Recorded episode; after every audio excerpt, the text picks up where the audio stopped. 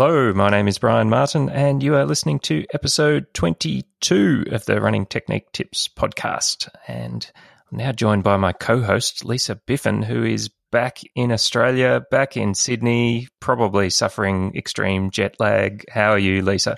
I'm actually not suffering too badly, actually, because our last destination, our holiday was Hawaii, and uh, there's only actually three hours difference. Just they're a day behind, so I actually lost two days, and I'm more confused about what day of the week it is than what time it is. Oh, lose, losing whole days—that's just a complete. Um, yeah, head scratcher that one. Yeah, no, it really is because we flew out sun early Sunday morning, uh, Hawaii time, but then arrived home really late Monday evening, um, uh, Sydney time. So I, I literally lost two days. And uh, yeah, so I was sort of scratching my head today, going, "What day is it today? Like, what week am I on?" Um, but it's it, look, it's actually really nice to be home. I, I think it's that whole thing of you really appreciate home once you've been away for a bit. And I am a little bit of a person of routine, as you would know, with my lists and organising. So living out of yes. a suitcase is is a bit of a challenge sometimes for me. Yeah, I think holidays can sometimes actually be more stressful than just having a holiday at home. Like, you know, you think, oh, I'm going to go somewhere amazing and I'll get really relaxed. But the whole process of doing that can actually um, be quite stressful uh, in and of itself. Yeah, and look, I mean, we uh, travelled, we did New York on our own, and then met up with our two young girls, and so then the last sort of couple of weeks of the holiday was travelling with little children, and anyone who has young kids knows that that in itself is just a whole other level of stress. you need to go and stay at very kiddie friendly places, right? Yeah. Have, they have those little little rooms where you can lock your kids in and they get looked after while you go and sun, sun yourself on the beach. Is that how it works? Uh, well, unfortunately, our hotel didn't have that, and we did a couple of Airbnb. So, um, yeah, I think maybe maybe next time. But uh, I think it's just also being in Australia. Everywhere you go, you know, we're so accustomed to having to travel long distances. So, you know, the flight back from Hawaii was 10 and a half hours and, um, uh, not quite two year old and a four year old on a flight. Whilst they're, they're pretty good, um, you know, I can guarantee that there's no sitting back, putting your headphones in and watching a handful of movies. It's, I didn't actually, I think I, I saw part through uh, a cartoon and um, snippets of other little bits and pieces. Excellent. Sounds exhausting. oh, so it is quite exhausting. But um, anyway, it is, as I said, it, it's, it's good to be home. I'm feeling pretty refreshed, um, but I'm not ready to run yet. Yep. So, how long is it after the marathon now? I've kind of lost track of time as well. Um, yeah. Two weeks or three weeks? Yeah, it's it's two. I actually left my diary on one of the many flights that we took, so I'm feeling a bit lost without all of my dates and highlighters and planning. But uh, oh, no. uh, it's actually nearly two and a half weeks post the marathon. So um, oh gosh, you know, we, we spoke sort of the, the day after the marathon and, you know, I said that my quads were pretty banged up, but wow, they were, I've actually got a funny story for you. So we, the, they were the worst on the Monday. So the day directly post marathon and they still weren't great sort of a couple of days later. But on the Tuesday night, um, we went out for dinner and nothing else on my body was sore. So I was able, you know, to wear high heels and was, was dressed quite nicely, went to this really nice restaurant and got out of the taxi and my knees and my quads just totally seized and I I actually couldn't walk forwards. I had no ability to bend at the knees, so I had to crab walk into the restaurant. I think that's the perils of high heels, right? Putting that extra strain on your quads. Oh, I was, and um, the you know the, the party that we were traveling with were just looking at me, going, "What are you doing?" And I'm like, "I actually can't walk." so here we are, like all glammed up and walking into this beautiful restaurant, and I am honestly crab walking. my way in. Uh, and then every time, like going to sort of stand up from the table, you know, you're all elegantly dressed. And then it was like, I don't, yep. I, I, don't know how I'm going to get up. yep. this very oh, unorthodox sort of way of pushing yourself up to avoid any pressure on the quads. So, yeah, um, God, that's tough. That, that actually reminds me of something that I saw at the end of um, the Rio Olympic Marathon. So the, the coverage was kind of winding down, and you got the last few runners coming in. Um, and uh, there was this guy who I, I, don't know exactly what injury he had. It was probably something either to his quads or his hamstrings, but he was basically skipping sideways to get to the finish line. so yeah, he he was doing the sideways skip shuffle, um, oh. and yeah, he was still finishing in about two hours forty five. So still like obviously really good runner, but run into a bit of a problem at the end. So you know this this sideways thing, I think that's something we should keep in the back of our mind just in case we have to hobble to the end of a, another marathon. oh, it was the only way I was getting to that restaurant. And I tell you what, after running the marathon, I was hungry. So yeah, I was getting there any which way. But um, yeah, look, my quads were really, really banged up for nearly five days post marathon. Stairs were just, oh God, I just couldn't stand them. Um, up or down, just really putting any pressure on. And then because my knee had gone in the marathon, um, I just really struggled with that flexion and extension. So, uh, legs and body are feeling great now, but it literally took five full days until I was able to return to a proper walking motion. Yep, walking good. Yeah. Well, last week when I caught up with, um, oh, yeah, the um, episode 21 where I had a chat with Kevin, we were kind of tossing around that um, how long should you have off after the marathon? And uh, I don't think Kevin had much more than about a week or two off. Um, but yeah, I was I was saying to him, yeah, I was definitely having at least four weeks off, and I said I think that you were having four weeks off as well. So is that still your plan? Yeah. So I did absolutely nothing um, for the two weeks. I went to the gym at our hotel in Hawaii, and I was there for a grand total of thirty minutes, and I just did some really basic. Um, body weight type, you know, some squats and some sit ups and a little bit of stretching and rolling. And that was on the Saturday. And that was the first time in those two weeks that I actually felt like I wanted to go and do some sort of activity. Um, and I still haven't really felt the need to run. I'm starting to get there now, but um, I'm still going to have the next two weeks off. Uh, I've actually signed up uh, to the gym again. I sort of put it on hold whilst we're away. And I'm really just going to focus on the strength. I really need to ensure that before I start running again, this knee is 100% fixed. Yep. And how does it feel at the moment? Yeah, it feels great. So self massaging, uh, a little bit of rolling. I've got absolutely no soreness in there. So I, I think that full two two and a half weeks off has been really good for it. And yep. to be honest, really, that's that that is really the, the fix of ITB, isn't it? Yep. That yes, as Kevin was saying, it's the four letter word rest. so do you know what? When we're in New York and you know, I'd be interested to hear some listeners' thoughts on this. The very next day there were people out running and you know, I I actually couldn't fathom I couldn't even walk, let alone the thought of running. So I, I don't know one how they were doing it, two why they were doing it. I, it absolutely just bamboozled me because I thought, well, how are you able to do this? Yeah, I definitely can't conceive of that personally, but I, I, have heard it's a bit of a thing. There are some runners who like to get out for a little shuffle the day after, to, um, and you know maybe they're um, better attuned to this endurance running than us, or they're they're such veteran performance performers that they've been doing it for you know ten or twenty years, and maybe they've become more resilient than us to enable them to do it. But, oh, um, look, maybe yeah, it doesn't make any sense to me. That's for sure. No, but I've actually just enjoyed the mental break as well. Um, and whilst I really, really loved the marathon, I loved the training. I think I said a few times it really suited my personality with that whole planning and ticking things off and feeling like you were getting closer to a goal.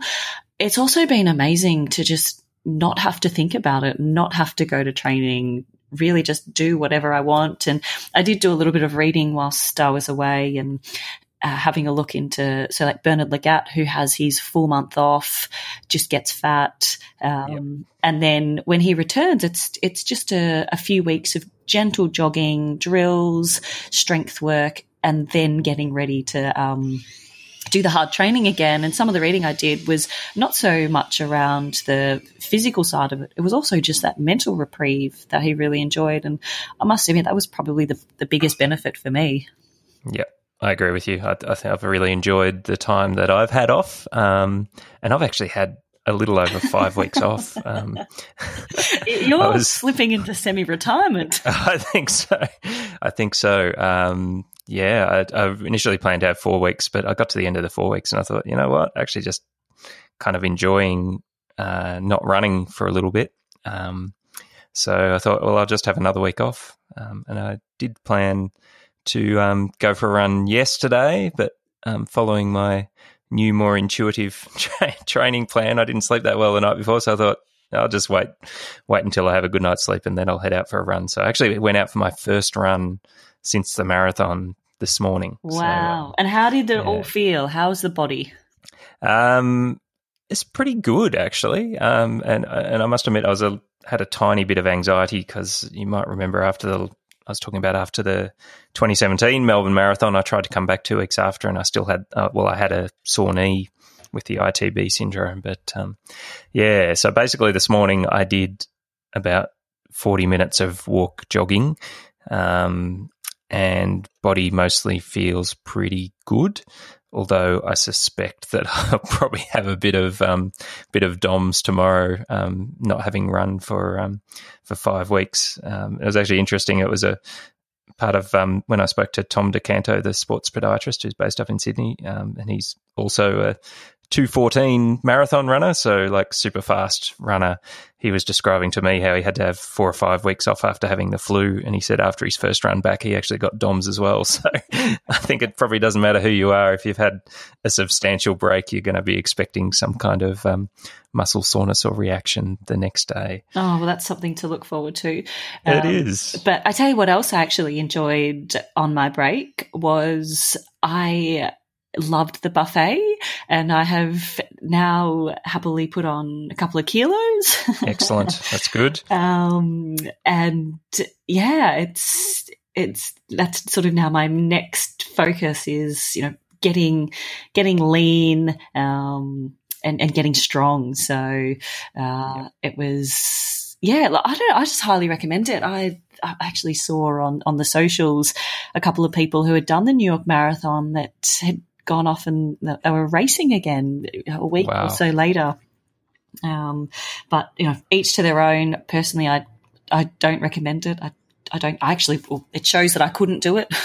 yeah. Um, but uh, yeah, know. I couldn't do it even if I wanted to. So yeah, I think it's an easy decision for us. It's like just have a break and enjoy enjoy the mental checkout. Yeah, and look, I think you know as well, just for myself having such a young family too, it was just really nice to not have to think about babysitters and I, know that um, that I've been on holidays, but even the next two weeks, it's it's great thinking. Well, I don't have to fit something in and rush around school or daycare drop offs and organise babysitters and just all of those sorts of things. Um, honestly, that's exhausting, and yes.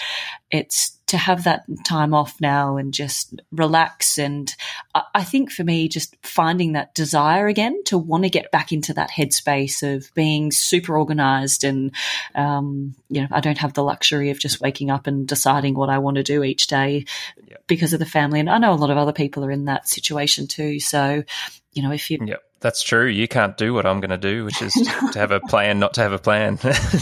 you you need to have a plan. Oh, look, I need to have a plan. I'm not sure whether or not it would suit my personality not to have a plan. I think I would be struggling with some organizational demons if um if I took that approach. But I think that's going to be the challenge for me actually, because um this the thing about being a bit more robot, robotic and routine is you get out for your runs no matter what. But if you're going to give yourself like the permission to not run or do something different, um, depending on how you're feeling, um, yeah, you could potentially get a bit lazy at times. So I'll have to kind of be really honest with myself about if I'm skipping a run, it's got to be for a good reason. Mm. So, what is next for you then? Now that you've had five and a half weeks off and you finally dipped your toe back in the water? Yeah, that's right. Um, well, look, we've as as the listeners can tell to this point, um, we're being a bit unstructured in this episode, um, and the reason for that is, yeah, we did want to have a conversation about where we're going from here, um, and where I'm going from here is um, I'm going to do a a block of training which is focused um, more around. I was going to say speed, but it's not really speed because it's 5K, 3K type training. Um, but I am going to be doing a little bit of work on running technique, um, a lot more strength work. Um, so yeah, that's that's sort of my plan. Is once I get up and running, is build a little base, um, do some strength work, and do some strength and coordination work on my on my running technique through that period. Um, and then yeah, look to do a small block of um, 3k, 5k specific training, and then jump in a 3k and 5k race probably in February. Um, and uh, yeah, see what I can do off that that kind of build up. Any insights? Well, just quickly on your technique, any yep. insights as to what it is you're thinking of changing and why you're looking at this? Um, oh, look, not yet. Um, I do feel like I probably have yeah, I don't know whether I've got not bad habits exactly, but I feel like there's some things that I could be doing um, to be a bit more, bit more dynamic, get a bit more, bit, little bit more bounce back in my stride. Um, so what I'm going to do is kind of not guess what that is at the moment. I'm going to try and consult with a few people to get them to have a look at me and, and see what they think. Um, and then I'll kind of take that feedback on board and, and sort of decide, well, what am I going to do um, technique wise to improve it. So I've, I've got a, I'm going to go and see Kevin next week, Kevin the physio. So um, he's going to have a bit of a look at me running, and no doubt he'll, he's got a couple of weird and wonderful um, strength and power testing machines. So he's got this modified Smith machine. So I'm sure he'll put me on that and see how strong my calves are and my quads and other bits and pieces. So um, hang on, what's yeah. a Smith machine? Um, it's basically like a squat rack on rails. So, you know, when you go into the gym and you've got your bar sitting on a rack, the Smith machine is basically similar setup, except the bar actually runs on a, a set of vertical rails. Um, so it's a good machine actually because you can kind of get into it and really focus on generating a lot of um, power and speed without having to worry so much about the stability because when you're just doing a normal squat with a bar, you've got a, a, lot more stabilization stuff that you've got to do. So yeah, the Smith machine, given it's on rails, um, you just got to kind of push the thing up. Um, so yeah, that'll be a bit interesting to see what what he finds um, or what what he says. And I'll probably do a couple of other consults with some other people yet, but I haven't teed those up. Um, and I'll do that probably in the next four weeks. So I'll catch some audio of those consultations and probably get some video as well, which we can put onto the um, Running Technique TV YouTube channel mm. for people to have a look. So what what I'll do is try and capture the feedback of various experts and coaches unfiltered, um, and then I'll take on board all of that feedback and kind of decide what I'm going to do myself. So yeah, we'll get the unfiltered unfiltered feedback for the audience, and and then um, yeah, I'll basically take all that on board and come up with a little plan for for what I'm going to work on. Mm, that's exciting. I'm looking forward to seeing that. Mm, yeah, me too. So, um, I actually went to the um, for my first run. I actually went to the track this morning, not with the intent of doing a track workout, obviously, since it's my first run back. But I thought, oh, I'll go to the track and see if I can do like one or two k, a one or two k math test. Um, but I discovered pretty quickly that I was um, actually too unfit, to, too unfit to um, sustain a um, a reasonable pace. So I abandoned that and just did a couple of um, running drills. Um, so yeah, I just walked through um, a couple of um, a couple of um, A skips and B skips, and yeah, so it was kind of good to um, yeah go to the track and just yeah run through a couple of drills. Mm. And it was actually interesting because I had my heart rate monitor on um, those just running through some A skips and B skips really gets your heart rate up. So I really went up to my um, Maffetone 137 limit really quickly, just doing a couple of drills and not even doing them that hard or that many. So um, it's probably just the extra cognitive load of trying to move um, in a particular pattern, having to think about that. And I've been a bit lazy on my drills, so I'm going to be doing them um, quite frequently through. Especially this next eight week base period. Yeah, you had said in your marathon plan that you were going to do a bit of drills, but uh, now that you mention it, they did seem to drop off a bit. They did, definitely dropped off. So I, I'm going to be a bit more disciplined about that and more disciplined with the strength training as well. So mm. I'll probably be wanting to do, um, and we'll put up, I'm going to put up my program next week. Um, but yeah, I'll probably be doing uh, at least three sessions of some kind of strength work a week and at least a couple of sessions of drills. And mm. um, so, yeah, there'll be a lot of focus on uh, good movement patterns um, and, yeah, just making sure that um, yeah, I'm doing everything I can to be moving as well as possible. And the other thing I'm doing is, I think I, I mentioned that I was going to do most of my running in flat shoes. So I have had to think about that, and I'm I'm going to persist with that idea um, for as long as possible, at, le- at, least until I injure my calves. and when you say flat shoes, you just mean minimal drop. Yeah, so I won't be running in like 100% in barefoot style shoes, which have no they're completely flat and they have no cushioning.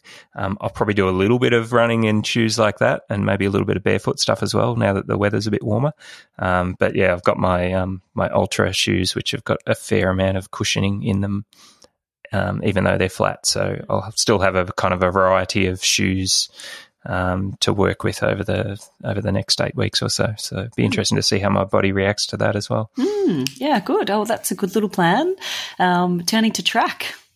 Yeah, so it's been a while since I've been, or since I've raced on a track. I actually couldn't tell you the last time that I actually did that. So um, probably, if I had to guess, maybe 2010 or 2011, maybe. Oh wow, long time um, ago. Yeah, been a long time. Mm. Um, maybe 2012. Yeah, I'll, I'll, go have to go back and have a look at my training diaries. But yeah, I actually went back through my 2009 or 2009 and 2010 training diaries for you the other day because I was looking at um, the training plan that I did when I was running fast over 5k which when you still yeah you, that's you it's the, it's the pb that you hold on this podcast. That's right. It's the only one that i've got over you. Um, went through a period of running three 5ks under 18 minutes um, the fastest of which was 1742 um, and the first one was 1755 i think. Um, and yeah the first one was done off kind of not a huge amount of training i have, I have to admit. Um, yeah. so that was actually fantastic times yeah. Um, so yeah, I was doing something right back then. Um, I'm not sure I do exactly the same training as I did back then now, um, but I think it does show that you can run pretty well off. And at that stage, I'd, I sort of come off an injury, had two or three weeks off, done six weeks of jogging around, trying to get my new running technique sorted out, um, and then did a block of about six weeks of training, and then none of that was actually on the track. I, I was doing some track style workouts, but yeah, then went to the old Olympic Park, which you'll remember mm. fondly, Lisa. And, oh, I uh.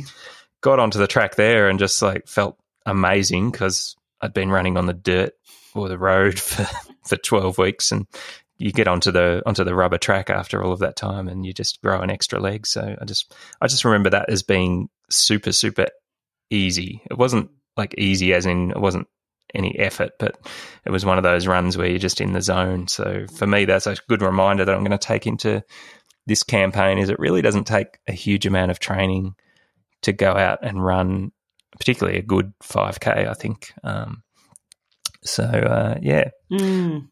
So, what about you? Are you heading down the same? I mean, you have to knock off my PB because you know, know. That's, that's definitely needs needs to happen. Well, do you know what? So you have actually inspired me um, and that 5K, and I think this is something that I really want to explore a lot more on the podcast. And the 5K distance, I think, is a great distance. It's a popular distance. There's obviously Park Run, which is the 5K distance, and you know, you really just mentioned it before, and that you don't have to do lots and lots of hard training um, to be able to run a good 5K. And this is a mindset that I want to take into exploring some different ways to train for a 5K um, mm-hmm. because coming from a track background, um, the mentality that I have had prior to um, moving into this marathon training is, you know, I guess, train hard. You know, go to the track and run as hard as you can for five by four hundreds. Yep. And um, you sent me through your training um, diaries two days ago, and I think my response was, "Wow, look how slow you ran." yeah, you did say that. I didn't think I was running that slow, but maybe compared to the training that you were doing, it, it was. and just to give some context around that for the listeners, so my 5K track PB, which I can't exactly remember what it is, but I'm calling it 18 and a half minutes compared to yours, it's 1742.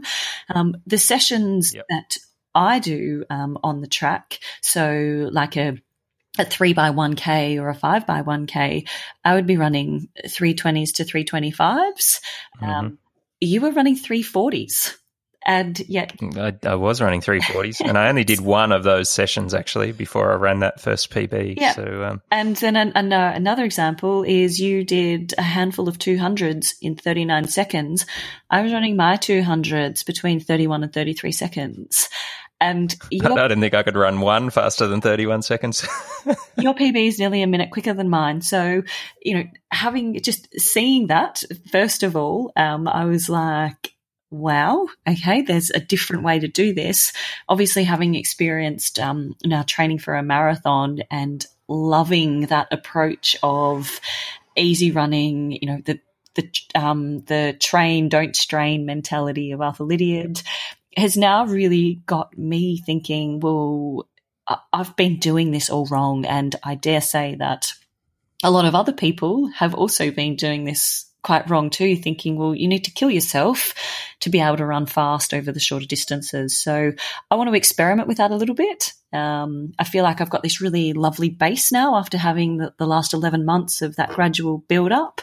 Um, and I went back over my training to see what my average kilometers were over this last year, and it was only 63 Ks. Mm-hmm. So still pretty good though. Uh, look, it's still fantastic, um, but you know, and that's a, a great base or super consistent. Um, so there's a couple of things that I am going to do. I'm not intending to return to running training until the second of December, so that's still a week and a half away. Um, over this sort of week and a half, it's all gym for me, um, stretching and just getting my body. I feel like a bit of a tin man at the moment. I just feel quite stiff and awkward. So, yeah, the, the, gym will be good for that. Um, yeah. Um, I, I did a little strength session after my run walk this morning, actually. So, and that was just literally some some of those sort of dynamic single leg bridges, the old hamstring hack hack oh, off yeah. a, um, on the on the on the step, and I did some kind of decline single leg forward squats. And uh, what else did I do? I just did some squats holding a, a four a four kilo medicine ball, um, and that was about it. So when I say I'm going to be doing some strength work, like three or three times a week, it's going to be like li- a lot of little mini sessions like that. Um, so yeah, I'm not going to be probably going to the gym and smashing myself for an hour. No, um, I, I'll just be kind of topping up on, especially through this base period, just a lot of really basic um, body weight strength or with fairly modest weights. Um, and then after I kind of get a bit of a base behind me, um, I may get myself a bar and try and lift some heavier stuff after that. Mm, yeah, well, so that's a, the sort of gym work that I want to do too. A lot of body weight, a lot of sort of functional movement. Um, you know, not going in and pumping iron because, yep. well, first of all, I wouldn't be able to lift it, and two, that's just really no benefit to um, yep. to running. But um, I will return to running sort of the first week of December, just some yep light jogging. Um, I will do some sessions, but they're going to be very, very easy, very, very gentle, and mm-hmm. just really preparing myself. Uh, we head away for two weeks over the Christmas break, like a lot of people in Australia do, up to Byron Bay, beautiful coastal town, um, and that's where I'm really going to start to do my training, getting ready. Um, it's about a six week or maybe five weeks actually um, for the five kilometer track New South Wales champs that I'm targeting. So I really want to see um, and test this sort of, I guess, hypothesis of what type of work can you get done in those five weeks. Um, yep. Training at, I guess, I'm probably going to say maybe a 70 to 80% level rather than the 100% level. Um, and having this nice base and, and seeing what type of result I can produce from that. So I'm pretty excited about that actually. Yeah, uh, me, me too. I'll be interested to see what you can do off a um, slightly slightly less insanely fast track track build up than what you used to do. Um, oh yeah, yeah. Look, so, think, so, really, um, like, and you like 17 sorry what time was your pb 1742 yeah um, what what is that per lap so 400 meter laps what does that equate it's to about 85 okay. second laps yeah yeah so again just to give some more context my training um, for 400 reps were around sort of 73 to 75 seconds. Wow, so that's super fast. I'm there's a couple of things. So I was obviously killing myself in training. I've got a little bit of natural speed, but yeah. you know, the 5k still requires endurance.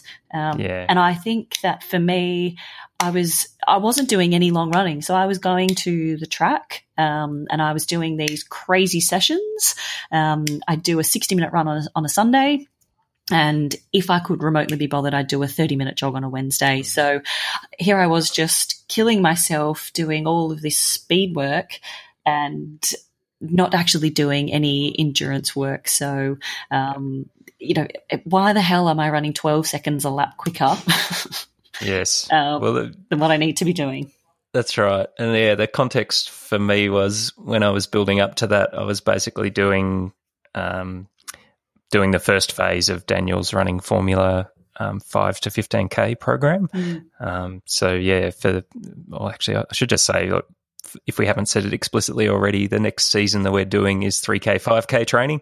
Um, so, getting a hold of the Daniels' running Formula 5K um, program and also the he's got a sort of a 1500 3K program in there as well is a pretty good thing to do. So, so yeah, after I did my base, I just sort of did a bastardized version of his first phase, which he has six weeks of. Um, uh, it's predominantly kind of uh, interval train. Uh, sorry, threshold level training, um, which is what I did. So that's a kind of 15k race pace type thing. So underneath your lactate threshold, um, and also some mile pace um, repetitions. Which um, so to give context on the paces of those, I, I, think I was doing my threshold work at about four minute kilometer pace or just under, mm. Um, and I was doing my mile pace stuff as you indicated at about sort of 39 to 40 second 200s um, and about if I was on the flat, I'd be doing it about 80 seconds for um, for a 400.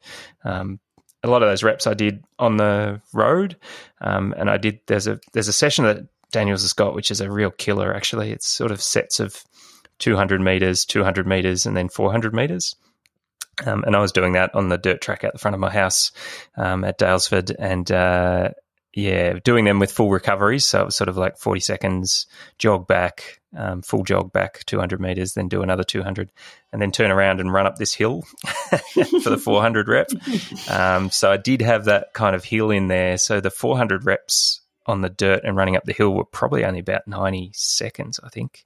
Um, so they were fairly slow comparatively, but obviously the hill in there very good for um, building up your your strength. Mm. Um, and yeah, make made made feeling, you know, running eighty six or eighty seven second laps, which was kind of what I did for that first um, PB made that feel pretty easy, like going onto the track mm. um, after doing that up a hill on a on a dirt road. So, mm. um, yeah, you definitely don't need to run that fast for the 5K, especially. No, if you want to run the 800 meters, that's a different story. yes. Well, obviously, my training methodology was, was focusing on the wrong event, but um, yeah, yeah, you would have run a good 800 off that, I reckon. Uh, yeah, I, I, probably would have. Um, but we're not just going to be focusing on the track because we're going to get around to a couple of park runs as well yep. and test ourselves over um, you know different surfaces, but still that 5k distance. And you know, unlike the marathon where it was this long build up for you know, one one day, um, obviously you can you can run one every week if you really want to. So there'll be yes. more instances of trialing different tactics, um, looking at different training sessions. Did they work? Did they not work?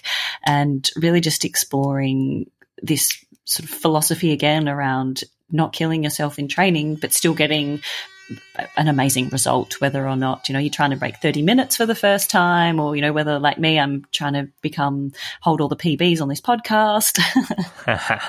um, I think it, it is about training a little bit smarter. Um, and I know that one of the things I let go as part of this marathon training really was the gym. And I know that I was doing my PT session once a week, but I just felt like it wasn't quite enough. I, I, think you mentioned sort of three sessions then, and I know that previously that's sort of been the really good sweet spot for me when I have felt strong, um, and and you know obviously not just running all the time, but I think just doing the first marathon and never doing those types of sessions and those Ks before I sort of mentally and oh, I guess physically couldn't have added in any more training sessions. So um, I'm going to dial back the weekly mileage. Um, so instead of doing sort of 80 Ks a week like I was doing in the marathon, which I think is about 55 miles a week, I'm going to drop back to about 70 Ks. So that's probably about no high 40s. Um, so it's still relatively high ish. Mm. Um, but uh, I'm going to try and spread that out across six days. Yep because I want to add in some easy recovery running. Yeah. Um, yep. Which I, that sounds good. Yeah, which um, I didn't really and have. and I don't know if you noticed in my training diary, but yeah, I'm pretty sure I ran that PB of not much more than about 60 Ks yeah. a week. And yeah. for most of the build up to that, I was doing less than that. Mm. Um, and probably long runs of up to about 16 kilometres. Yeah, although my long runs are not. I'm actually going to keep the Wednesday, as we sort of were calling it, a lot of people call it the mid long. Um, yep. I was actually enjoying that, and I'm actually going to continue with the 90 minutes.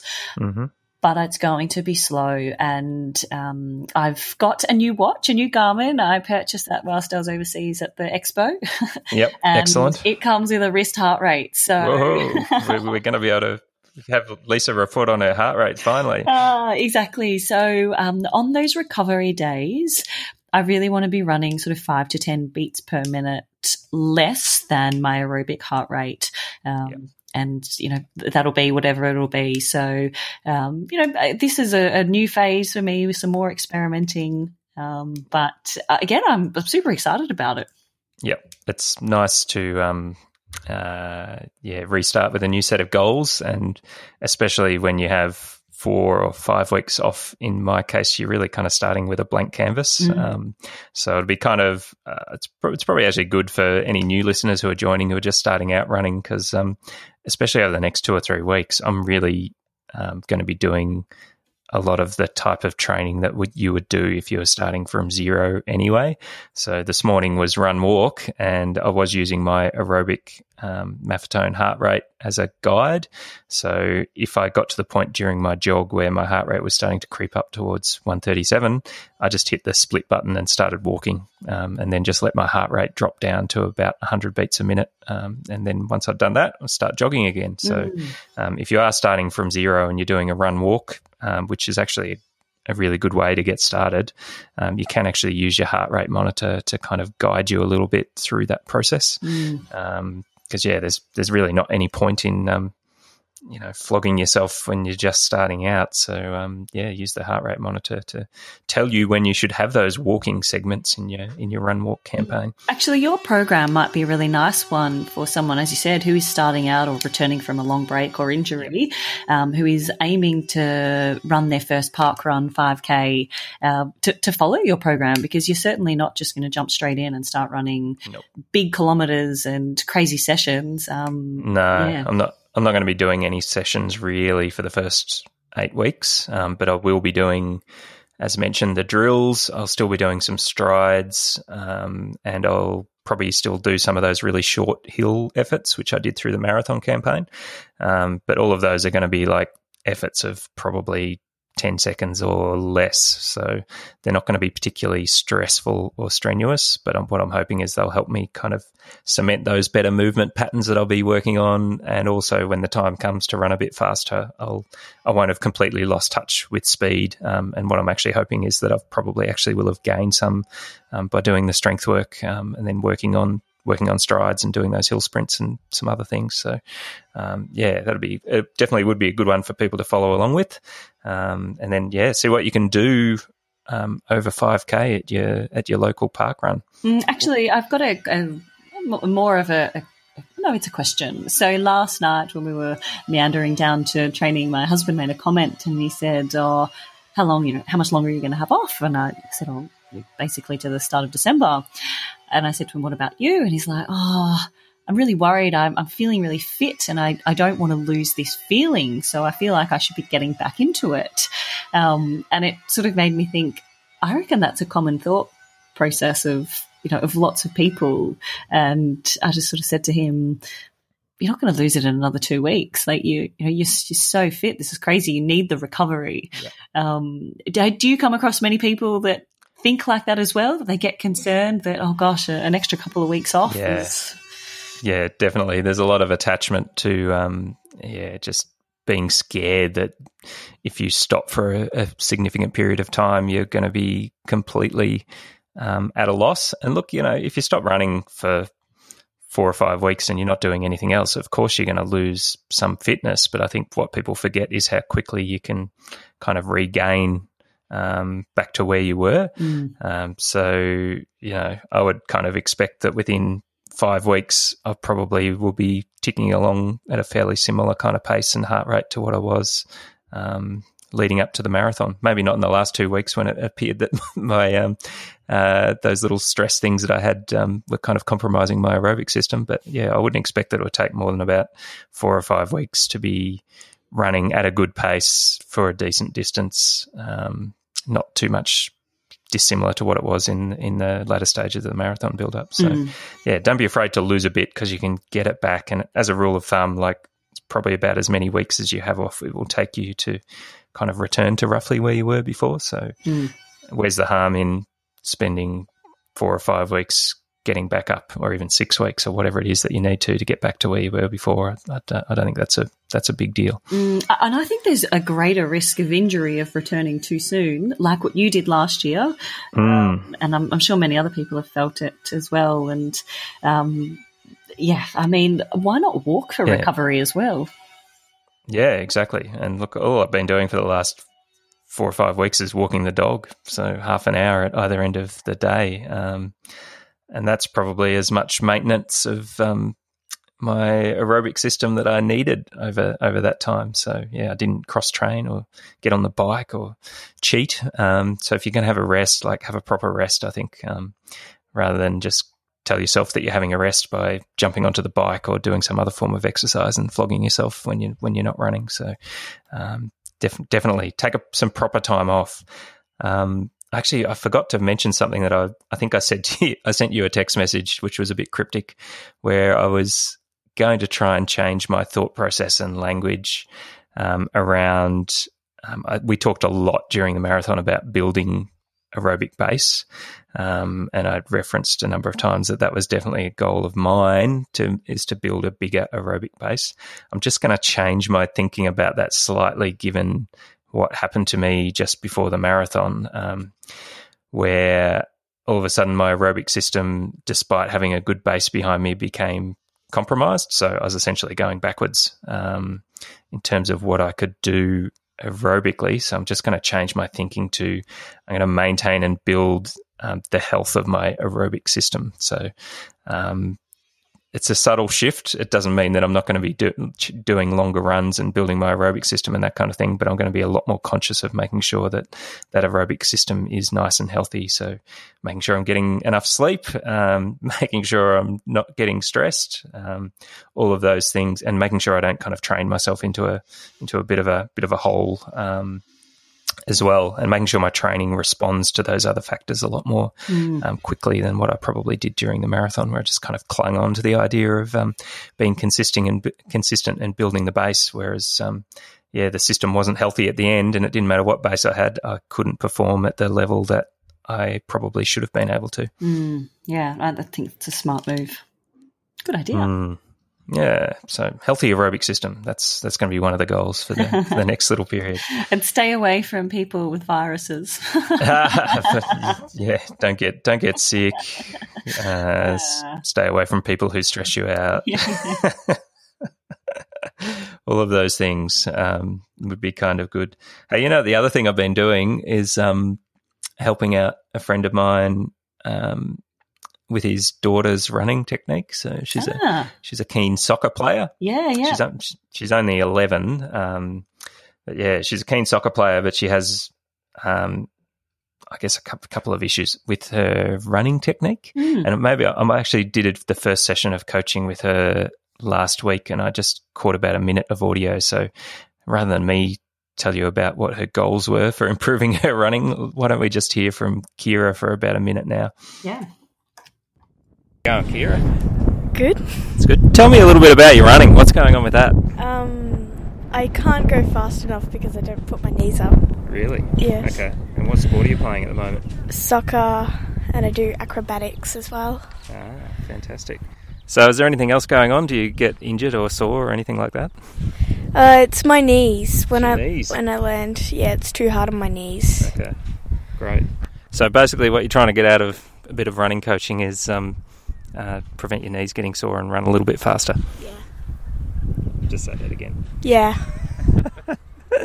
awesome. There you go. There's Kira. She's super cute. Um, she's, but yeah, she's finding that um, yeah, she'd like to be a bit faster on the soccer pitch, um, and she's also she gets that pain kind of underneath her knee, kind of at the top of the um, top of the shin there. So I, I, think she's been and seen people before. And I don't know if you, have you ever heard of Osgood Schlatters disease? Like it sounds like this mega serious I have, thing. Actually, yeah, no, no, I have heard of but it. But basically, it's just kind of getting sore below your knee, mm. um, which is probably something that happens to a lot of kids when they're yeah, when they're growing they're up. Growing, and, yeah. Yeah, so uh, yeah, it's a probably an over medical kind of terminology for something that happens to a lot of people. But um, yeah, so I was out there with a with her dad on the on the oval at um, Creswick uh, last week, and yeah, we did a little bit of video analysis and um, did a little bit of some coaching cues, um, and we work, walked through.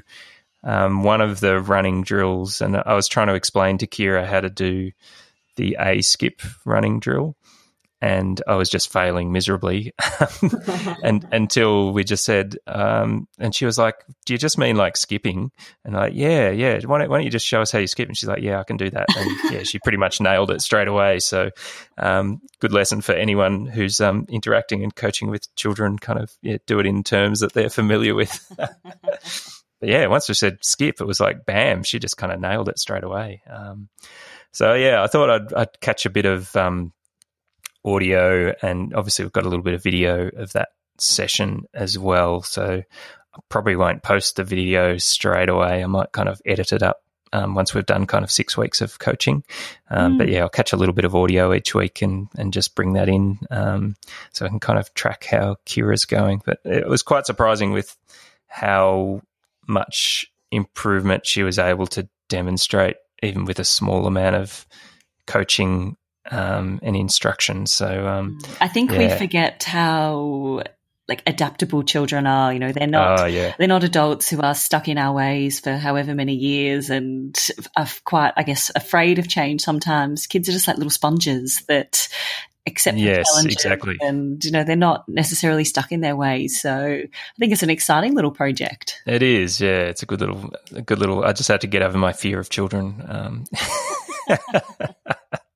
you can have mine for a couple of weeks, and uh, that'll get that'll fear. get over that. um, well, it's kind of good because um, her dad Adam is actually a uh, he's a trained teacher, and he used to work with me out at the university. So he's giving me some kind of tips on how to change the message or to instruct um, instruct kids. So yeah, we kind of realized that the first session I was like throwing way too much information um, uh. at, at, Kira. So yeah, we'll just kind of keep it keep it really simple and do one or two things only with with each of the the kind of six sessions that we're sort of planning on on doing. So um, yeah, it'll be kind of interesting to to follow that process. Um, and and the other thing we actually did while we are there was um, and again, sort of goes to the adaptability of children. is because we're out on the grass oval, we just kind of uh, got the shoes off and did a little bit of barefoot stuff. And yeah, she definitely moved um, better um, without her kind of padded sort of traditional running shoes on. So we'll, we'll probably do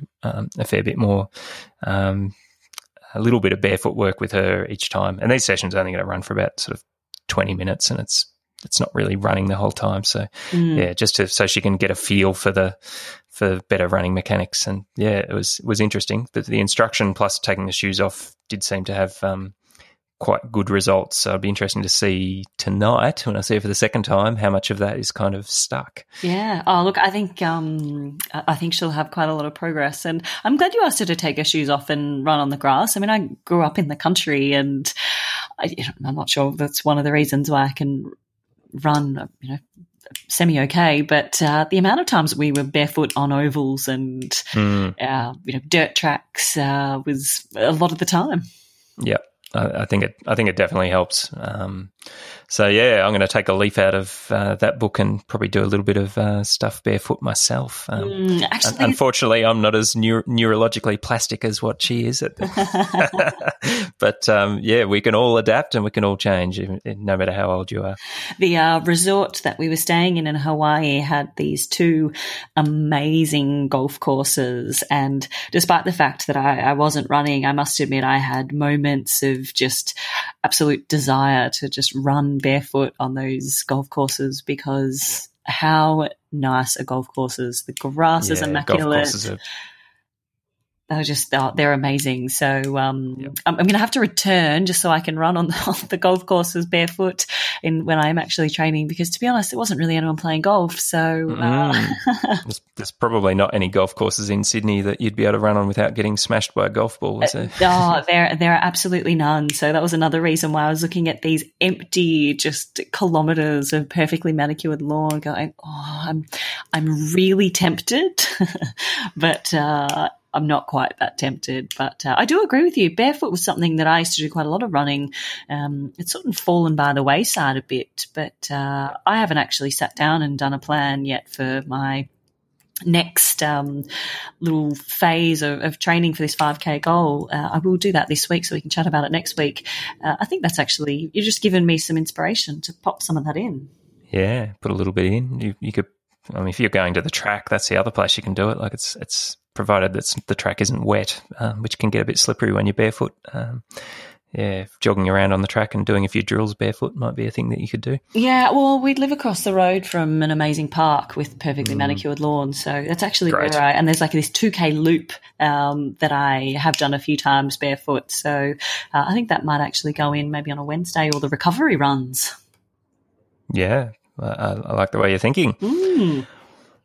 Well, we're probably getting close to a wrap. As as I mentioned, we're a little bit unstructured this week, but we basically wanted to talk about where to from here. So um, next week will be kind of like season two, episode one of 3K slash 5K training um, with a little bit of running technique, strength training, and uh, coach, coaching kids running technique thrown into the mix. So yeah. we'll, we'll, probably have a few few little things um, going on um, over the next season, which um, be kind of good to get away from just talking about the marathon. Yeah, absolutely. Actually, there's one thing that I'm doing at the moment that I completely omitted is I am on day two of the MAF, the Phil Maffetone two week challenge um, or the yeah the two week test I, I, think he calls it. So I think I'd highlighted a few times throughout my marathon training that my sugar addiction had sort of reached some pretty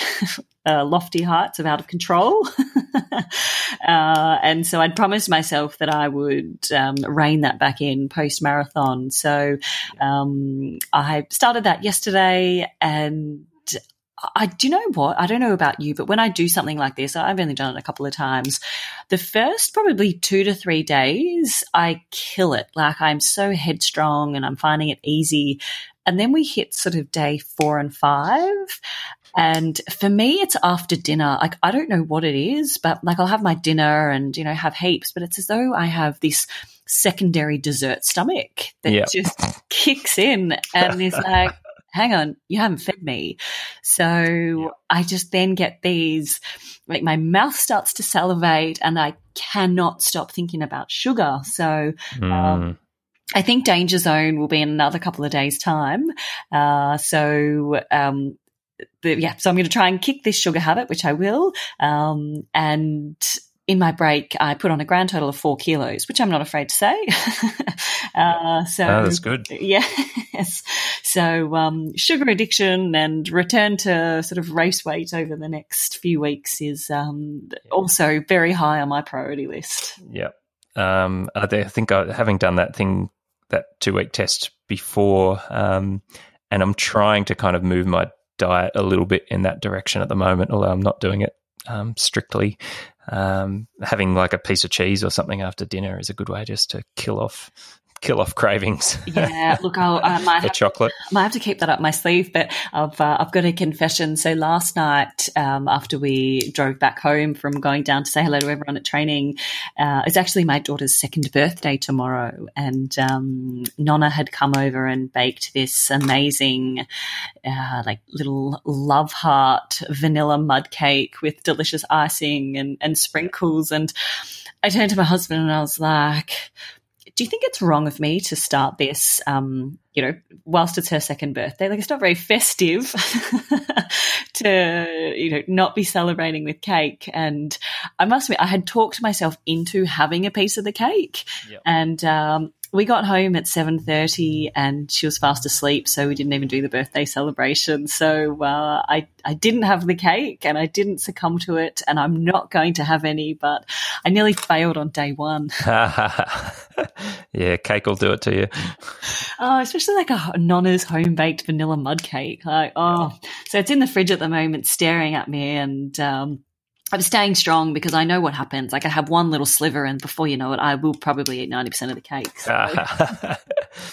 yeah, it's it's funny you bring that up actually because after five weeks of not running, and look, I've tweaked my diet a little bit, not a huge amount, but um, yeah, I actually haven't put on any weight, which um, I don't know. It probably goes to that old saying about there's one thing you can't outrun your diet. So I was doing 80 k's a week, um, and I dropped that off for the last five weeks and I really haven't gained any weight. So maybe that's because I've changed my diet a little bit, um, but probably more so um, the reduced stress levels. Um, I think probably from the things that stress me out, plus the running training, um, means that I've just kind of stabilized at the the weight that I was before. So you can't outrate, can't outrun your diet, and you can't outrun stress. So mm-hmm. if you're wondering why you're running a lot and you're not um, being able to manage your weight um, well, um, yeah, looking at looking at diet and looking at stress would be probably two two stones to turn over and have a bit more of a closer look at. Mm, well, I also don't recommend a buffet breakfast every morning and a three course meal every night for three weeks.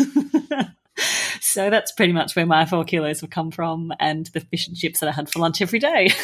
yeah, but that's good though. You're going to burn that off. So um, that's just fuel for your next running campaign. Oh, I woke up yesterday morning when we're here and I was like, what? No buffet breakfast, no return for pancakes and then waffles and then bacon on the side. Uh, it was back to me making plain old scrambled eggs with nothing. So, um, yep. my, uh, anyway, my, my body will be thanking me for it. Very good, very good. All right, well, um, maybe maybe that's a good place to end. Um, you have been listening to the Running Technique Tips podcast with Brian Martin and Lisa Biffin. We'll be back with you next week with um, the need for speed, 3K and 5K training. Uh, we'll chat to you then.